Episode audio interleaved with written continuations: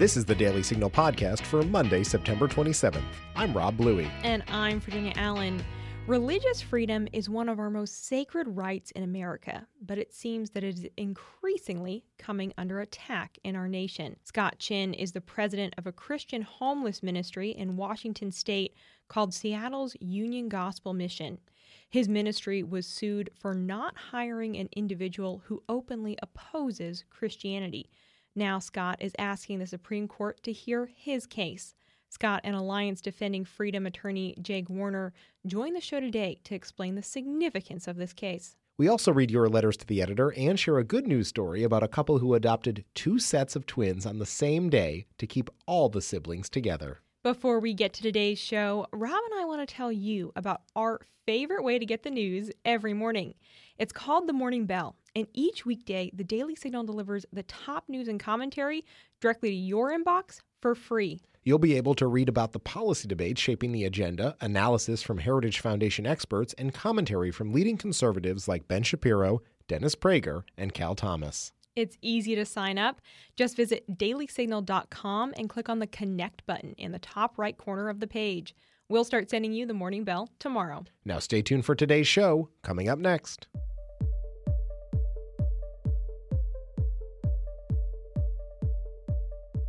Increasingly across America, we see religious liberty coming under attack, and brave men and women are taking a stand to defend our First Amendment rights.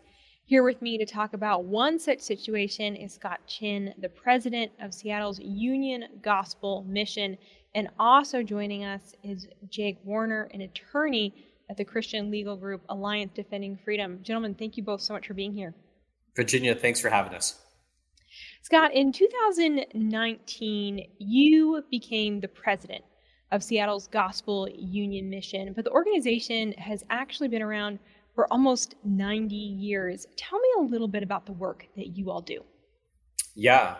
So we are 89 years old, um, and Seattle's Union Gospel Mission, we exist to love and serve and share the gospel uh, with our homeless neighbors. Uh, we do that by providing uh, food and shelter, um, addiction recovery services, uh, job placement services, and legal services. And um, like you mentioned, Virginia, we have uh, been blessed uh, to have served the greater Seattle community for 89 amazing years. It's so exciting. That's so cool to be able to say that. What what a gift.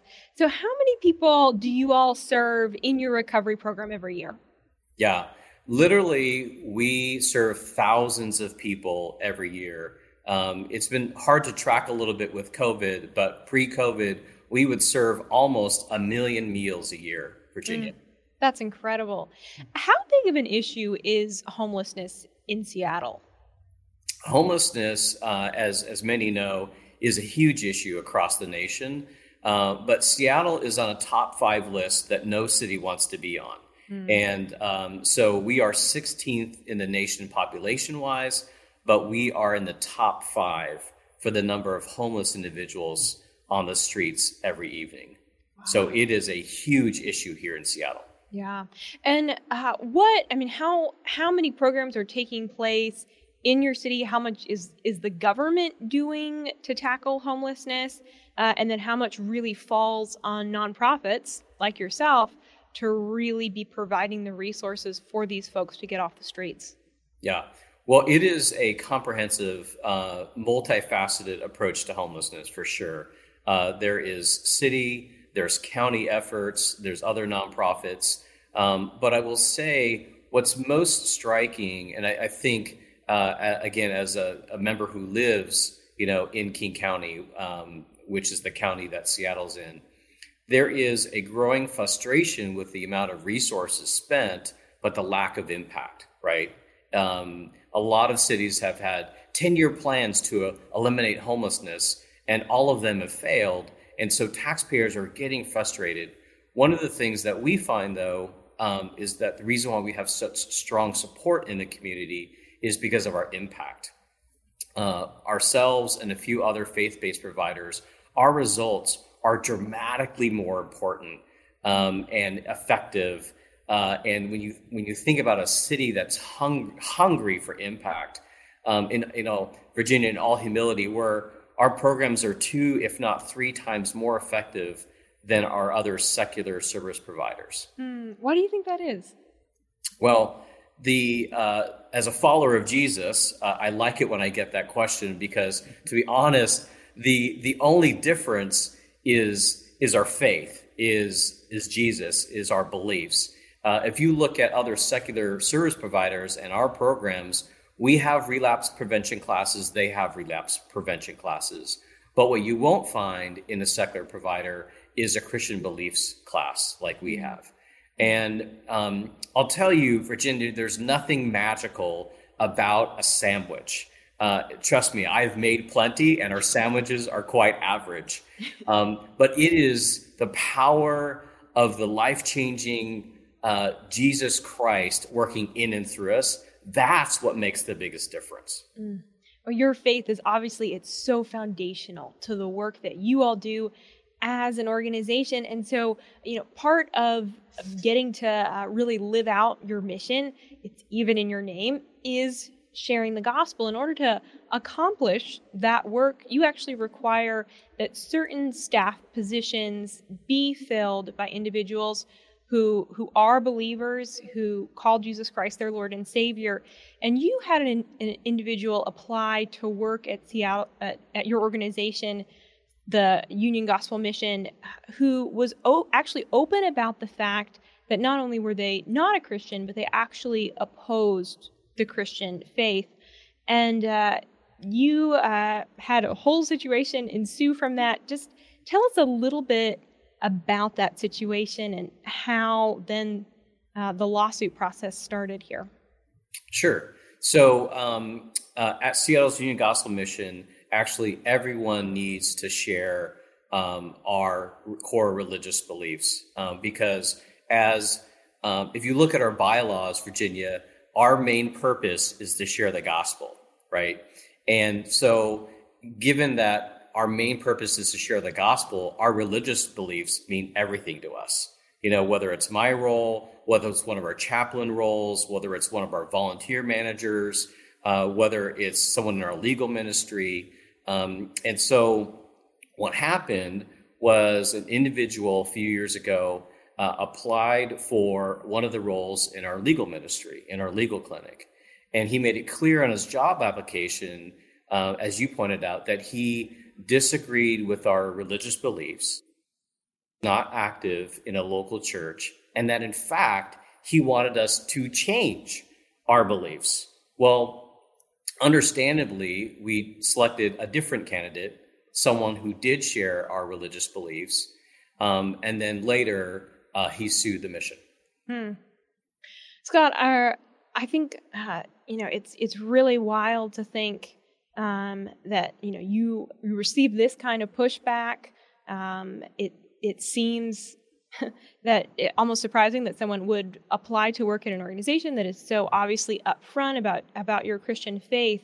Uh, so what what happened after that lawsuit was filed, and what yeah, year was so, that that that lawsuit was filed? So this began in uh, 2017. Okay. Um, and to bring it um, back up to today, uh, the Washington State Supreme Court earlier this year um, has ruled and has said that the Constitution does not protect our ability to hire someone who shares our beliefs. Well, again, as a as an organization that's all about the gospel, our beliefs mean everything to us. Mm-hmm, mm-hmm. So, um, uh, not surprisingly, we've asked the U.S. Supreme Court to hear our case. So, Jake, let me go ahead and pull you in here. You are helping to represent Scott in this case. You're an attorney with Alliance Defending Freedom. So, I mean, Scott tells this individual that he can't hire them because of their faith. A, a lawsuit is filed, and uh, the Washington State Supreme Court essentially tells Scott and his organization, no, you have to, to hire someone even if if their beliefs don't align with yours. Uh, and as Scott mentioned, now you're asking the Supreme Court to take up this case. Talk a little bit about where things stand right now. Sure. Uh, the First Amendment says that the, the government can't punish a religious organization for hiring only those who share their beliefs. And that's the critical issue in this case. Courts all around the country, in fact, there are six federal circuit courts who have already upheld this principle, and many state courts do the same thing. In fact, our federal laws protect this principle, and many executive orders do the very same thing. So, this is something that's deeply rooted in American law that the government can't interfere with the religious decisions of religious organizations. Yet that's exactly what the Washington State Supreme Court did in its ruling, saying the state could punish the mission for declining to hire someone who doesn't agree with its religious lifestyle requirements, who applied trying to change the mission's beliefs, and sought to undermine the ministry of the mission. And so we've asked the U.S. Supreme Court to weigh in on this critical issue. Does the government have the power to punish religious organizations for living and operating consistently with their faith in this way? And we're hopeful that the U.S. Supreme Court will uh, reverse the Washington Supreme Court and adopt the rule that is uh, prevalent in many other circuits around the country. And I know that that request to the Supreme Court, you all just made that recently. What is the timeline that we're looking at here? Do we know how quickly the Supreme Court will make a decision on whether they're going to take Scott's case? We don't know for sure, but we'll, we could hear something as early as uh, later this fall or perhaps even early next year. But it'll be sometime in the coming months where we'll hear whether the U.S. Supreme Court will hear the mission's case. And Scott, I know you know this is something that really affects you personally, and you say that ultimately what the Washington Supreme Court did in their ruling was really just give you two options, and neither were very good options. It, explain those. Yeah, well, you know, they've really not given us a choice, right? Because the two options in, in speaking with uh, my board of directors, um, on one hand, we could continue if we're willing to change our beliefs. Well, we're like our beliefs are everything to us. So it it the, the auspice of that is heartbreaking. It's unimaginable that we would change our beliefs just so that we could continue operating. Um, the other, uh, I guess, theoretical option is well, if we lose, then we would stop serving the community.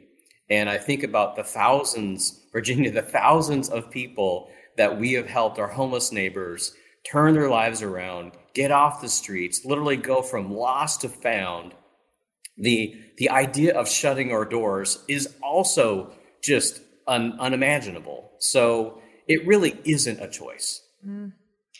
Well, and you mentioned that work that you all do. I had the privilege of, of, hearing you speak before, Scott, and I was really inspired to hear about something that you all do called Search and Rescue. Talk a little bit about that. Yeah. So uh, we have uh, several ministries uh, at Seattle's Union Gospel Mission, but one of them uh, is called Search and Rescue. And so instead of waiting for our homeless neighbors to come through our different ministry locations, we go to them. So 365 days a year, um, in the snow, in the sleet, in the rain, we go out all across the city. Um, and there, we are out there in vans. And in each of these vans, on the side of the vans, are words like hope and love, because to be honest, that is in short supply on the street. And inside these vans are caring volunteers, and in the back, there's uh, sandwiches, there's a, a, warm cup of cocoa, uh, a, a, fresh pair of socks, maybe a warm blanket, especially as we start approaching these winter months. So that's what search and rescue is, because in essence, um, we live out every day. We want to see people, their lives restored. And we're so passionate about that. We go every night Mm. And in the dark places, in the wet places, but I'll tell you, Virginia, it's worth it. Mm. Could you maybe share with us a story of one or two individuals that you all have connected with uh, one of those nights during these search and rescue operations and actually worked with and, and journeyed with and seen their life transformed? Yeah. So uh, it actually happened uh, a month after I started as president, just a, a couple years ago. And this gentleman Um, he, he, had a, a, so many life tragedies happen to him. And one night it got so bad, he just walked out onto one of our freeways, sat there hoping that a car would take his life. Mm. Um, but somehow, some way, um, you know, he kept going one day after the other. Well, we encountered him one evening uh, on search and rescue, and as they say, the rest is history. He came into one of our programs. Uh, we have a, a year long residential recovery program. He graduated, and now I am honored to call him a brother in Christ. And he is on, he serves on that same search and rescue team. Wow, that's just incredible. Those are the stories you love to hear. And I can only imagine those are the stories that keep you getting up day after day and doing what you're doing, even though it's such hard work and I'm sure so challenging. Wow, what what an amazing thing to see someone's life totally transformed right before your eyes. Yeah. And and, and to be honest, that's why uh, it's worth fighting for. When you think about the life transformation that happens every day at the mission. Literally, many miracles are happening. Um, we have got to keep going. We have, we're, you know, and and Virginia, we're good. We're good. We're really good at what we do. We just need the freedom to do it. Yeah, yeah. Well, and and Jake, like Scott says, they just need the freedom to do it. I think so many organizations across the country feel that same way. They want uh, they want that freedom to be able to to fully execute the missions that they have. What the Supreme Court in uh, in Washington State said that you know really telling Scott, okay, you either have to change your beliefs or you can't operate. What are the implications for other faith-based organizations? you know, in, in Washington state and gosh, maybe even across America. It has huge implications for other religious organizations in Washington state. As a result of this order, many religious organizations are going to be put to a choice either stick to their faith and operate consistently with that faith or shut down and, and not fulfill the calling that God has given them to serve the people in their community. And that's an unconscionable choice. And I think it's important to highlight the value that religious organizations like the Mission bring to our country. According to a, a recent study, uh, organizations like the Mission contribute over $1.2 trillion of socioeconomic value to our nation's society. And that's, that's a big deal. And for the government to come in and say that you can't continue doing this good work unless you change your beliefs, that's wrong. And the U.S. Supreme Court needs to say so. And that's why we're hopeful that the court's going to take up this case later this fall. Yeah. Well, and how optimistic are you that they will take the case? I know uh, many Americans, including myself, were surprised when we saw the Supreme Court choose not to take up Barronelle Stutzman's case, a, a case that you all represented uh, her. So, I mean, do you think that we're going to see the Supreme Court actually say, yes, we will take this case? I believe we will. And the reason I say that is, is that this case cuts right to the heart of religious autonomy. And that's a principle that the U.S. Supreme Court has been especially attentive to in recent years, starting back with the Hosanna Tabor decision about a decade ago, and then most recently with the Our Lady of Guadalupe case. The U.S. Supreme Court is very concerned about government overreach into the religious decisions of religious organizations, and this is just the next case in that in that line of precedence. Yeah, yeah. Scott, what what is the significance for you? I mean, what what is really at stake here? If if the Supreme Court uh, doesn't take up your case, what are you looking at? Well, uh, we would certainly have to consider our options. Um, but I, will say, um, and this is heartbreaking, uh, I do know there would be so many people not served on the streets. And when you think every night, you know, you you hear the reports around homelessness, um, that's devastating. So um, we are putting it all. I mean, to be honest, I pray about it every day and probably twice on Sundays. But um, that's that's what's at stake. Jake, uh, for all Americans. Why is this a case? No matter no matter if you're a Christian, a Muslim, an atheist, why is this a case that we should all care about? Yeah, uh, like I said earlier, this is a case that strikes right at the heart of religious freedom. And religious freedom is something that every American gets to enjoy. And what we've seen recently is a lot of government overreach into this uh, critical space. Governments are becoming more and more eager to interfere with the religious decisions of religious organizations. And, and, the principle that we're advocating for here is not only going to protect ministries like the mission, Christian ministries like the mission, but it, it applies to protect people of all faiths because they're going to be facing the same predicament that Scott and his friends at the mission are facing unless the U.S. Supreme Court steps in here. Yeah. Scott, I think when so many people hear your story, their first question is going to be how can I help? How can I support? Are there ways that Americans can be supporting you right now? Yeah, well, I'd say two main ways. Uh, first is prayer, right? We are all about sharing the gospel, and um, uh, we serve a very big God. So I would just, you know, enlist uh, followers of Jesus all across the nation that might be hearing this uh, to pray. Um, and then, second, uh, stand up for religious freedom, and that looks uh, differently um, in different states and in different situations. But when, uh, as this case unfolded, it was a really easy decision because what's at stake.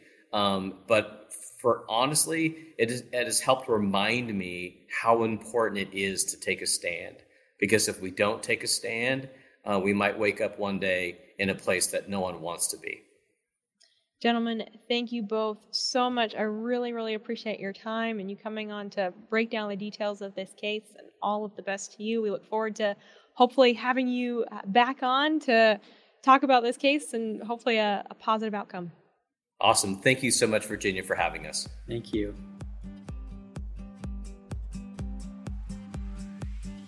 Do you have an interest in public policy? Do you want to hear lectures from some of the biggest names in American politics?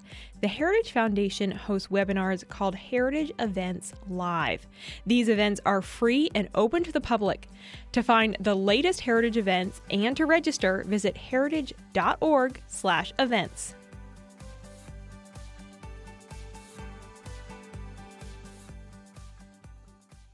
Thanks for sending us your letters to the editor. Each Monday, we feature our favorites on this show. Virginia, who's up first? Florence Hanson writes Dear Daily Signal, you are doing a great job. I depend on your articles to keep informed and post them on Facebook regularly. Many people read the articles there. Thank you for your journalism. And Andrea Bross of Guthrie, Oklahoma writes Dear Daily Signal, I would first like to say that I always find your work to be true journalism, relevant to our day and hard hitting on real issues. As I read Star Parker's article on Clarence Thomas's remarks on the Constitution, I was moved to tears. His insight to what our Constitution stands for, its depth of meaning and timelessness, is clearly one that reflects his background and raising. He has captured what our forefathers were telling us. Now, if we can only recapture the minds of our youth to understand the value of the great document that founded our nation, I pray for America. Keep up the great work you all do. Thank you. Your letter could be featured on next week's show, so send us an email at letters at dailysignal.com.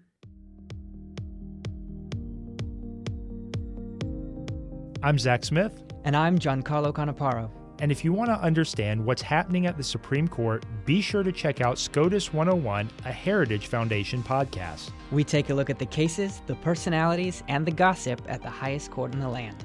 Be sure to subscribe on Spotify, Apple Podcasts, or wherever else you find your podcasts.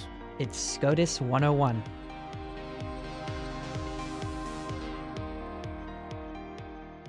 Virginia, you have a good news story to share with us today. Over to you. Thanks so much, Rob.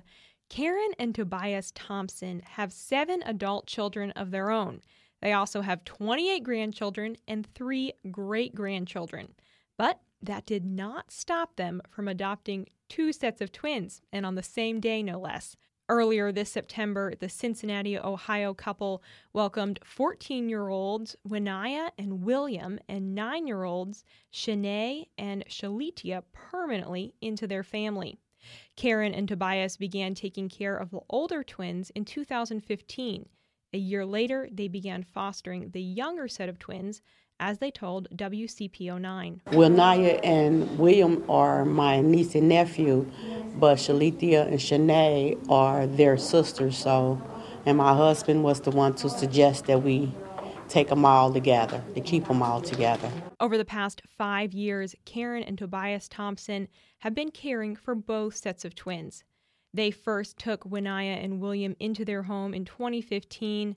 Shania and Shalitia were in foster care at the time. Karen and Tobias invited the girls to come for a visit, but when they did not want to leave, the couple decided to foster them themselves. Now, five years later, they have officially become a family. Karen told Fox News that having kids back in the house again is a good thing, even though it's challenging sometimes. But the couple says they hope their story will encourage more families to consider adopting or fostering children in need. If you can do it, just do it. That's it, just do it. Karen said all four kids have been through a lot, but finally having a stable family of their own is the light at the end of the tunnel. And Virginia, we know how important families are, and just our hats go off to both of them for having the love and the caring uh, situation there. I mean, I can't imagine having that many kids, but it's a lot you know. of children. But yeah, it's so wonderful, It so is wonderful. sacrificial. Certainly is. Well, thanks for bringing us that story. We're going to leave it there for today. You can find the Daily Signal podcast on the Ricochet Audio Network, and all of our shows are available at dailysignal.com slash podcasts. You can also subscribe on Apple Podcasts, Google Play, or your favorite podcast app. And be sure to listen every weekday by adding the Daily Signal podcast as part of your Alexa Flash briefing. If you like what you heard on today's show, make sure you stop over and leave us a review and a five star rating.